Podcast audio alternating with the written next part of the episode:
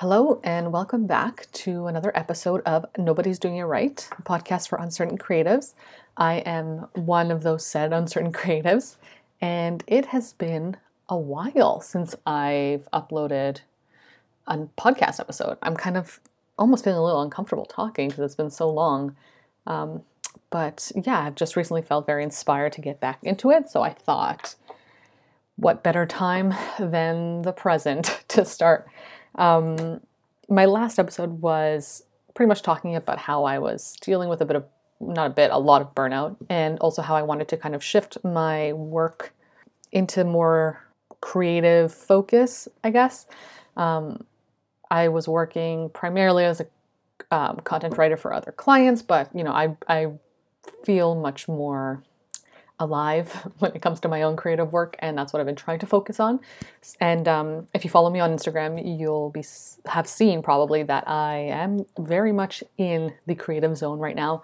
I'm working on my next collection of flash fiction stories, like a, a full book. And I'm also working on a little mini collection that I'll be selling on my website in the next one to two months. I'm pretty much more than halfway done that mini collection, so that you can look forward to um, soon. And if you sign up to my newsletter, which I'm also going to be starting soon, again, restarting, um, I'm giving a 25% off discount to anyone uh, of that mini collection to anyone who's part of my newsletter. So definitely do that if you're interested of hearing from me uh, directly in your inbox. And along with that, I'll be doing like roundups of blog posts in the month, um, and then like a few words, some lessons, some inspiration um, for your own journey, creative or non-creative whatever kind of inspires me to talk about. Um, so, yeah, let's get into this.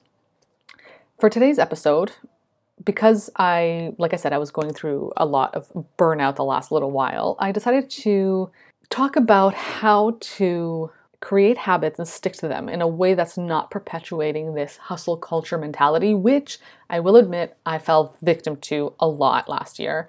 Um, primarily because there was really nothing else to do with COVID going on than to just kind of focus on work, really, and just working. And that became, for me, um, my source of identity in that time.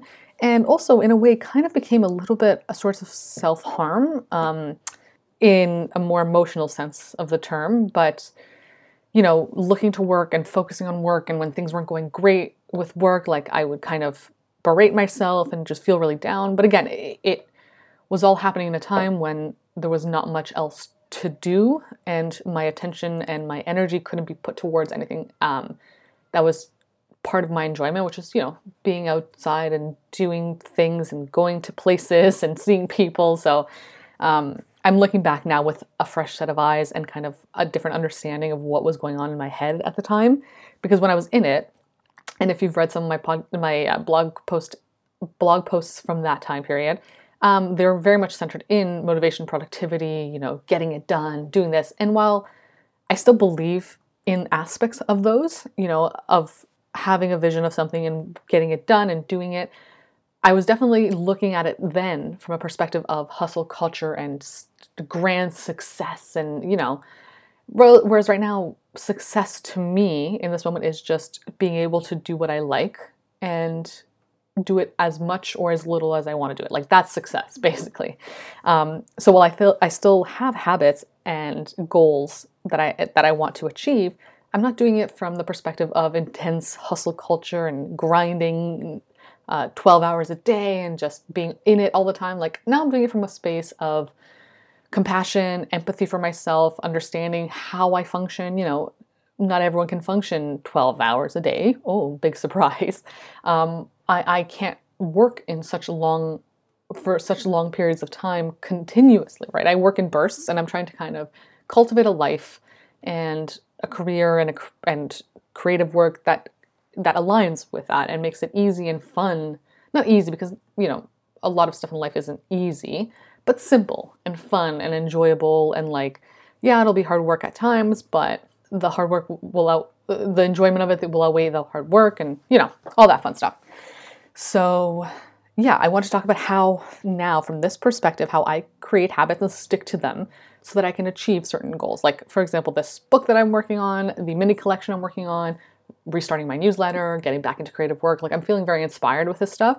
Um, but I also know that I have to take it slow because again, burnout is gonna happen. I just I've learned that about myself. Like if I go too hard for too long without understanding that that's not feasible, um, I will be burnt out. So how do we create these habits, stick to them to get our goals achieved, whatever those goals are, um, without being in the hustle culture mindset?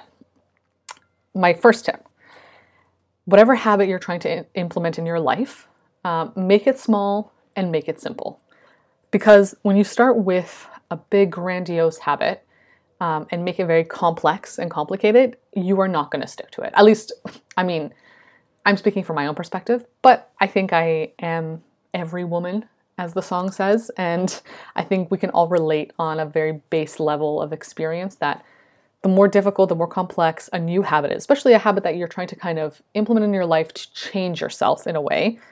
When it's harder and it's more complicated, it's going to be more difficult to stick to it and have it in your life for longer than, what does it say, like two weeks to build a habit.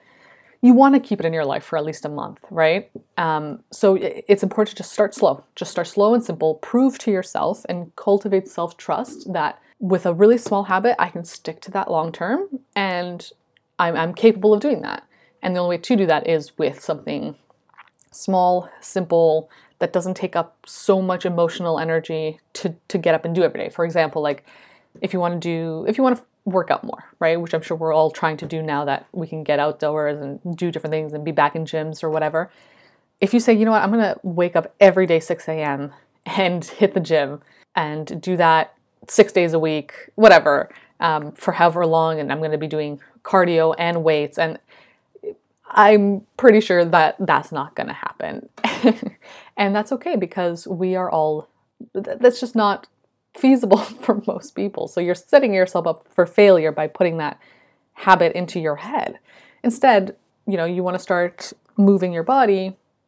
So, you know what, every day I'm going to go out for a walk, for a 45 minute walk after work great like that's that's something that's simple and easy to do and you'll feel good so you'll get the benefits of in, like the enjoyment of the process without the negatives of um, doing something so difficult to maintain that you feel then bad about yourself for not being able to maintain it right? Okay. Uh, tip number two. I mentioned this a little bit before but stick to it for at least a month to prove to yourself you can do it. And you want to also cultivate trust and um, trust with yourself so that you can see some results that will inspire you to continue going with the habit, right? Like, for example, the uh, movement, like the body movement. Um, if you start slow with a walk every day after work, you'll find enjoyment in that because it is fun to move your body, right? Like, that's why we have the urge to do it. Um, so, you'll have the enjoyment of being outdoors, moving around, getting your heart rate up a little bit, and by maintaining that for a month, not only will you prove to yourself, you know what, actually I can do a physical like a physical activity. I can I've proven to myself that I'm capable of it. And also I feel really good now that I've done. Like it feels good to do. And because I've been doing it for a month, it's become like a routine that now without that in my life, things will feel a little bit emptier.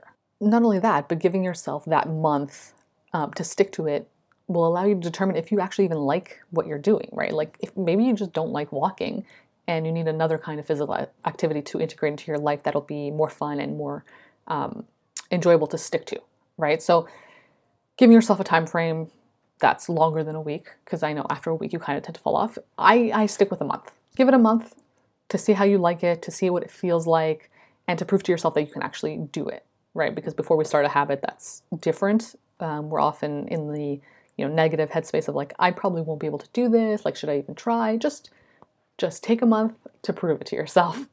So, once you've started with a small habit, stuck to it for a month, and to, like proven to yourself that you're able to do it and that you like it, now you can start tacking on other habits and say, you know what, now that I know I can do this habit, I can probably do this habit too.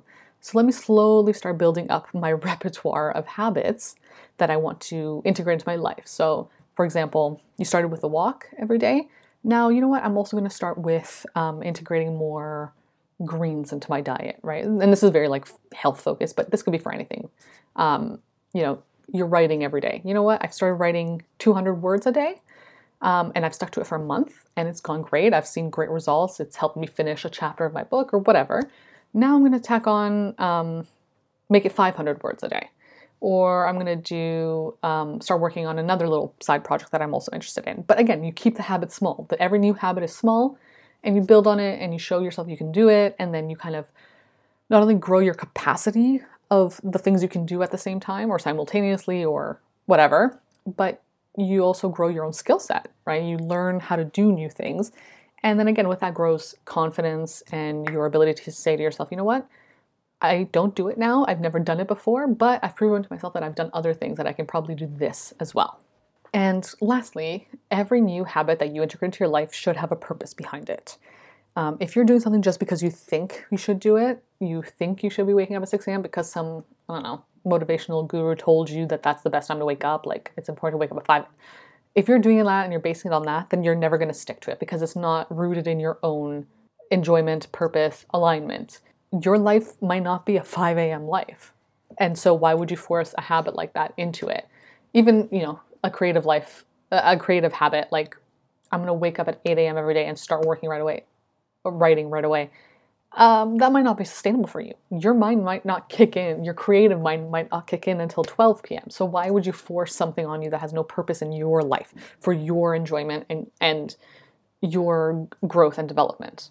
It should have value for you, the habit that you're implementing. Um, and it should not be just to kind of show that you can do it or that you're doing something that somebody else told you to do. Like in my own life, the last little while, I've read a lot of self help productivity motivational books and you know while i still think that's valuable to read to get um, the experience and the perspective from people like that like you know the four hour work week and the five minute rule or whatever whatever books like that um, yeah you can definitely take pick and choose certain um, ideas from those books. But when you kind of follow them to a t and try to kind of mimic your life based on the lives of these people like realistically, you might not want their life. You might want aspects of it. You might want their ability to stick to habits and cultivate a life that's ideal for them, but you might not want exactly what they're doing. And that's okay. You can have as simple or as intricate a life as you want with the kind of habits that you want.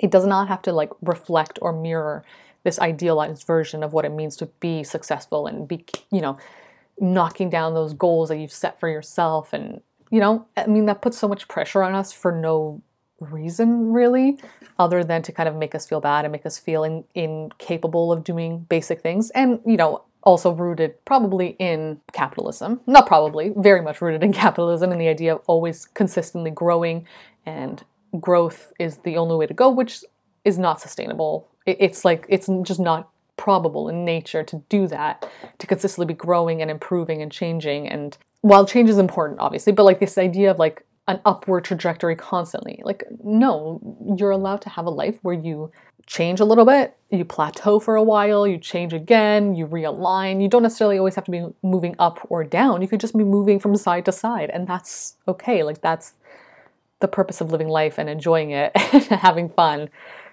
And yeah, I've had to learn that the hard way because the last two years, as everybody knows, have been very difficult. But I'm also finding that I am realigning in my life and kind of oddly getting back to this state of feeling um, that I had, I think like late 2019, like right before everything happened, um, which is a good sign. I think like the idea of feeling somewhat not back to normal. Obviously, nothing can ever be back to normal because once a, a shift happens, that's now part of your life and, and your experience. But feeling like things aren't as dire. I mean, they are dire. I don't want to say that either, but not feeling like traumatized anymore because the last couple of years have been traumatic and that's okay. We're allowed to say that and talk about it. And, you know, I think there's this pressure to say, you know, well, it was okay because, you know, we got to work from home or we got whatever. Yeah. And a lot of us are very privileged, myself included in that. And, we did not have to um, deal with as many struggles as a lot of other people dealt with, but it's still a traumatic experience, a collectively traumatic experience, and we will all feel that for years to come. Um, just as other people in other times, periods of time in history, have also had collectively traumatic experiences. and they're all valid and they all matter and they all have an effect on us emotionally, physically, um, whatever. So I think as we're trying to trying to get back to a state of normalcy in our minds and whatever however that looks, um, I think it's good to be able to now say I want to improve in something and build new habits and stick to them, but not do it in a way where this pressure to kind of be perfect and be that girl, quote unquote, as um, I've seen a lot circulating on TikTok. Um, you're you're allowed to just be your person, your kind of person, and still strive to improve and change, or just experience a different lifestyle. Um, that's all allowed, and you don't have to kind of kill yourself to do that. You don't have to hate yourself for not achieving it in a way that somebody else is achieving it. Uh, because we all work differently. We all function in different ways, um, especially women with know their their cycles, uh, their monthly cycles provide a different type of energy and um, ability to to function. You know, I mean, one week a month, it's kind of a write off, and that's okay. That's we should all start accepting that and accepting that our lives do not function in a nine to five, uh, 24 hour cycle as we've been taught that they should based on our capitalistic system. Like, I, and I think we're all kind of awakening to that and breaking through that idea of, of how life should look for a lot of us, especially with the rise of technology and social media and digital jobs. Um, it's been great to be able to see that shift happen. And for people like myself, creative people who want to make a creative lifestyle and creative career, be able to do that and not have to maintain that creative life within the confines of traditional, you know, quote unquote office work, you know? So, yeah, that's the episode. I hope you enjoyed it. I hope it's provided some uh, information on how to slowly integrate new habits into your life.